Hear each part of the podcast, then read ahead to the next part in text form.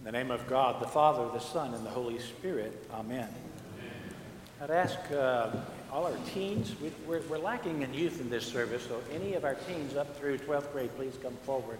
I won't embarrass you, I promise.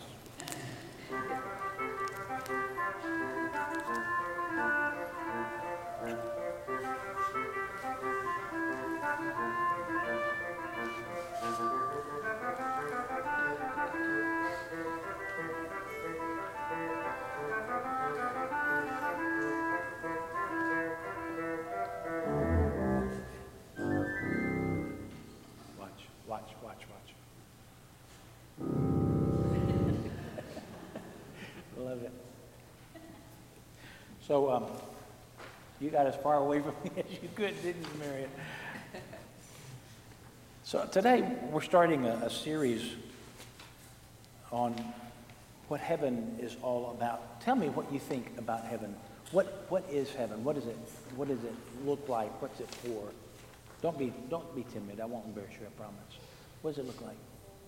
It's cold. Oh, gold. I thought you said I already embarrassed you. It's gold. Oh, gold. And what else? What else about heaven do you know? Perfect. Uh, Do, do you know anything in this life that's perfect? No. Heaven is perfect. Marianne, do you have any suggestions? Any ideas, images?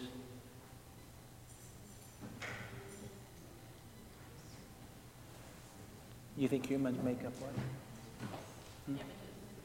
Oh, image. We make up images of what heaven might look like someday, right? Yeah, we do. Well, those are good answers. And, and, and, and we believe what you're saying is, is right. Um, have, you, have, you, have you been to heaven? I don't know. Have you been to heaven? I haven't. I haven't been to heaven yet. You haven't been to heaven? Have you been to India? Have you been to Egypt? Me either. I bet you could describe a whole lot more about Egypt and India, right, than you could about heaven, because Egypt and India is real, but heaven is, uh-oh, what? Not real? More real, maybe, right? But, we, but, we're, but we're not able to really see all of heaven right now. The, the neat thing, I think, is, is when we live this life and, and we really strive to follow the Lord, uh, we, we begin to see little glimpses of heaven along the way in our relationships with other people, um, the way God, uh, God's Holy Spirit works in our lives, and we might see a miracle. That's a, that's a glimpse of heaven. That's God working in this natural order, and He does all the time, I promise you. But so we get little sparks of heaven. But, we but we're, one day we will be with God in heaven. And I think that the thing we need to do is to, to read up in the Bible what heaven is like because it, on earth, we're only, look, look here. On earth, we're only spending this much time. In heaven, we're going to spend time that has no end. We're going to be in heaven forever and ever with God. Uh, and we have to figure out what helps us to get to heaven and, and why God loves us so much and what God is preparing for us and what that's going to look like. So it's best to start studying up on it right now. St. John, in his gospel, um, and, in, and, and in the last book of the Bible, Revelation, St. John wrote, he was exiled for being a Christian. He was sent off to an island, and, um, and he had this great vision of heaven and God, and he walks through this open door, and he tells us all about heaven. So I want to encourage you to read about that vision and, and see what John says about that. Because again, if we're going to spend um, a great deal of eternity in our lives in, in heaven, right? We're go- we better we better kind of start seeing what it's all about. I think all of us, not just you two, all of us. And so today we're going to start talking about that a little bit for the next three weeks. Um, any questions that you have uh, to me about heaven? No? Okay. All right. Thank you for being here. Thank you for coming up. I need a help. Oh, thank you, Jason. Oh, you almost missed.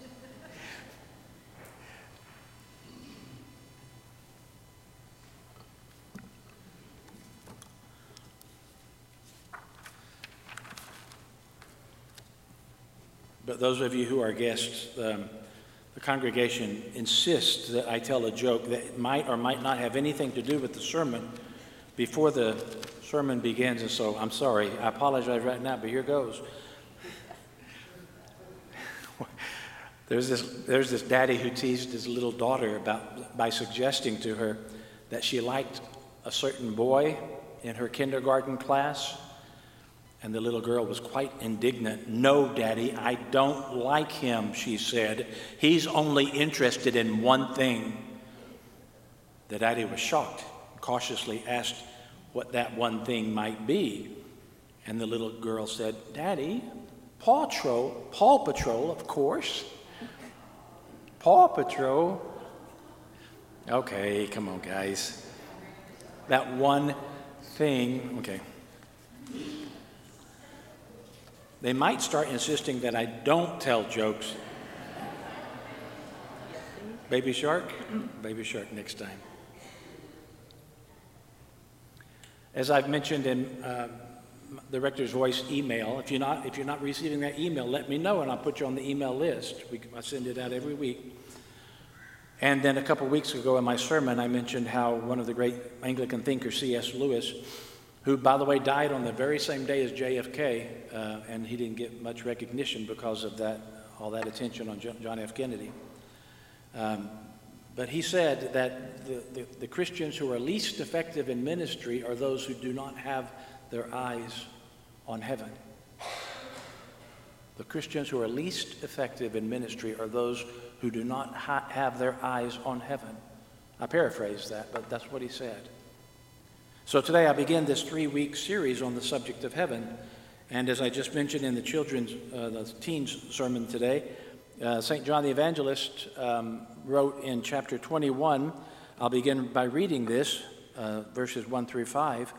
I saw a new heaven and a new earth. For the first heaven and the first earth had passed away, and there was no longer any sea. I saw the holy city, the new Jerusalem, coming down out of heaven from God, prepared as a bride beautifully dressed for her husband. And I heard a loud voice from the throne saying, Now the dwelling of God is with men, and he will live with them. They will be his people, and God himself will be with them, and he will be their God. He will wipe away every tear from their eyes. There will be no more death, or mourning, or crying, or pain, for the old order of things has passed away. Then St. John wrote, He who was seated on the throne said, I am making everything new. And then he said, Write this down, the voice from the throne. Write this down, for these words are trustworthy and true. Back in 1952, a young woman named Florence Chadwick, she stepped off Catalina Island into the Pacific Ocean. Her goal was to swim to the shore of mainline California, some 21 miles away. It was foggy. It was chilly. She could barely see the other boats alongside her. Florence swam for 15 hours. She begged to be taken out of the water, but her mother in the boat right alongside her told her she could make it. You can make it. You can make it. And finally, physically and emotionally exhausted, she gave up and she stopped swimming. And they pulled her out of the water. And then, when Florence Chadwick was on the boat, she discovered the truth. The shore was less than a half mile away. She was 98% of the way home. At a news conference the next day, she said this All I could see was the fog. I think I could have, if I could have seen the shore, I would have made it. I think that most of us can relate to these words. We live our lives in a fog of trouble, worry, doubt, depression, health problems, unemployment, financial uncertainty, strained relationships, loss of loved ones. Yes, of course, we have wonderful times of joy and celebration, but let's face it, we live in a world of struggle, of suffering, of death.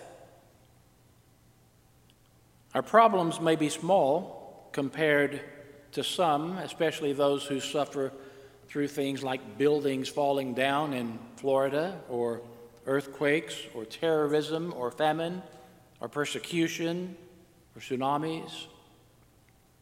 But some of us here have faced personal earthquakes, have faced emotional tsunamis just this past year. All of these things create a fog, and it becomes difficult for us to see in front of us. We end up focusing on the fog because we can't see the shore. And sometimes we feel like giving up because we don't have the strength to stay afloat any longer. But let me tell you something. This is where the people of God throughout the ages had a source of strength and perspective that for some reason we don't talk about that much these days. And I'm talking again about heaven.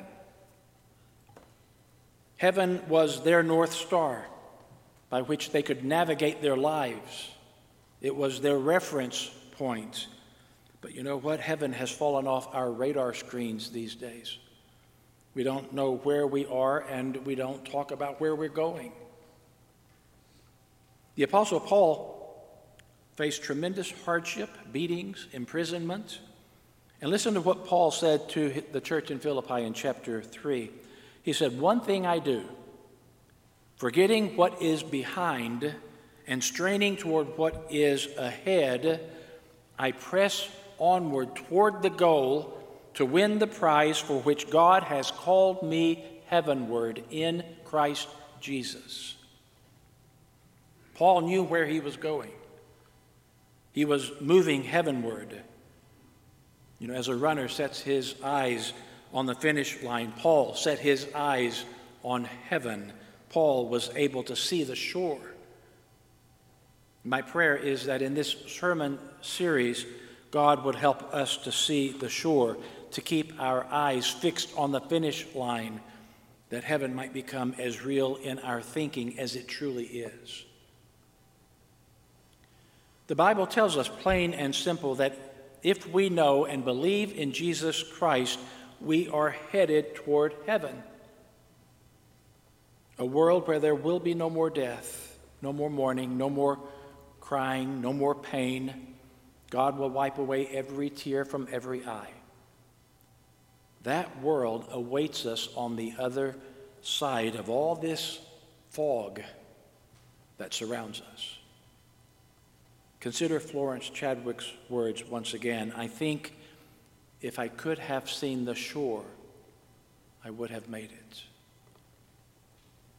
For Christians, that shore is a person called Jesus and a place called heaven. We are made for a person and a place. Jesus is the person, heaven is the place. For every Christian, these are the reference points. We cannot separate them. We can't get heaven without getting Jesus, and we can't get Jesus without getting heaven. Again, the fact is, we live in a world that is broken, terribly broken, and we cannot fix this world.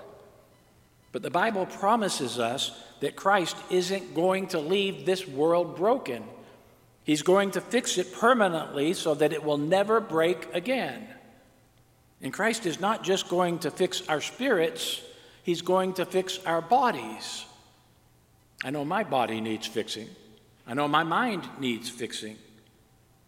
But you know what? He's not just going to fix us as individuals, He's also going to fix society.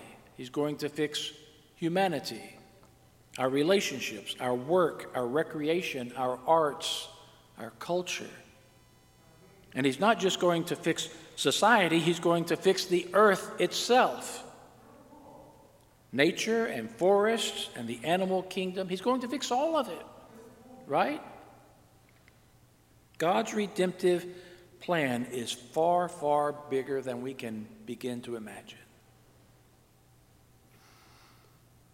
If you're a Christian, if you've repented and confessed your sin, if you've asked Jesus to be your Savior, if you're being nourished by the sacrament and the Word of God, then heaven awaits you on the other side of death. It's just that simple.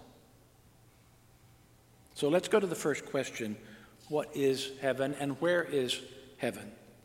Well, we believe that God is everywhere, but heaven is the special dwelling place of God. Heaven is not God, and God is not heaven. There's confusion on this point because God's special dwelling place, it will change according to the scriptures. Therefore, heaven will be relocated. First, there is the place where Christians go when we die, which some theologians call the intermediate heaven. This is the heaven that exists before the return of Christ, before the resurrection of our bodies, before the curse is lifted from this present world. This is the heaven that exists right now. If I were to die today, this is the heaven I would go to. Second, there is a place we will live after the return of Christ, after the resurrection, the eternal heaven, and there will be a new earth. Christians agree that the Bible teaches that there will be a new earth. Listen to the Apostle Peter in his second letter, chapter 3. In keeping with his promise, we are looking forward to a new heaven and a new earth, the home of righteousness. Now, here's the question Are you looking forward to that new physical universe characterized by righteousness? This verse assumes we're all looking forward to that. And naturally, we would be, yet many of us never think about it. Let's talk about this place that theologians call the intermediate heaven, where Christi- Christians temporarily go when we die. Listen to this. Jesus said to the repentant thief on the cross, remember, Jesus was hanging on the cross. There was someone on both sides. One of those was a thief. And he, Jesus says to the thief, Truly, I say to you, today you will be with me in paradise. First of all, notice the immediacy today. Not eventually. We're not talking soul sleep for a long time. The person who dies immediately, consciously, goes to be with Jesus. Think about this. What could the thief do to earn his way to heaven? Nothing. He couldn't give money. He couldn't work in a soup kitchen. He couldn't go on a mission trip. He couldn't get baptized. He had nothing to offer God. And we have nothing to offer God, but God has everything to offer us. This salvation thing that we talk about is one sided. Other religions, they have people working their way to God or to wherever. But the Bible tells us that we can't do that because it depends on Christ's righteousness, not on yours or mine. Jesus offered the thief paradise. And at that very moment, what Jesus was doing on the cross was purchasing, paying for paradise for that thief and for each and every one of us. This word for paradise means a place of great natural beauty. Yet many Christians don't think this way about heaven.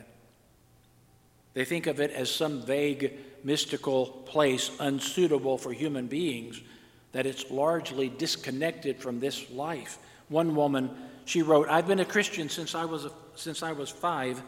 I'm married to a youth minister. When I was seven, a teacher at my Christian school told me that when I get to heaven, I would not know anyone or anything from earth. I was terrified of dying she writes. It's been really hard for me to advance in my Christian walk because of this fear of heaven and eternal life. Quick question Who would you suspect would be behind making a Christian terrified of dying, fearful of heaven and eternal life? Who has that kind of motive? Who has that kind of opportunity? Well, the answer, of course, is the devil who was evicted from heaven, whom Jesus called the father of lies. He wants us to find no joy in our anticipation of heaven. He wants us to have no motive to share the good news of Jesus Christ with other people, that Jesus went to the cross so that we could be with him in heaven forever. The devil doesn't want us to do that. And so we quit talking about it. We quit thinking about heaven. One pastor friend of mine, he said to me, Whenever I think about heaven, it makes me depressed. And I thought, wow. He said, I'd rather cease to exist when I die. I can't stand the thought of endless, boring tedium. Heaven doesn't sound much better than hell, he said. This man, at least he was being honest. He'd been to seminary, but he picked up a view of heaven that is not in the Bible. But you know what? It is out there in the culture, and it is in the church, that view.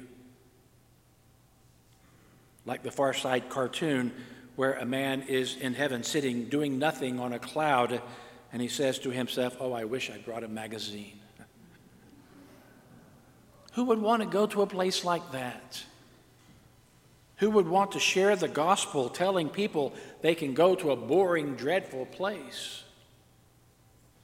The apostle Paul, who according to 2 Corinthians chapter 12 had actually been caught up into heaven, he says of himself, I was caught up into the heavens, into paradise. And he said to Timothy in his second letter, The time has come for my departure. I have fought the good fight. I have finished the race. I have kept the faith. Now there is in store for me the crown of righteousness, which the Lord, the righteous judge, will award to me on that day.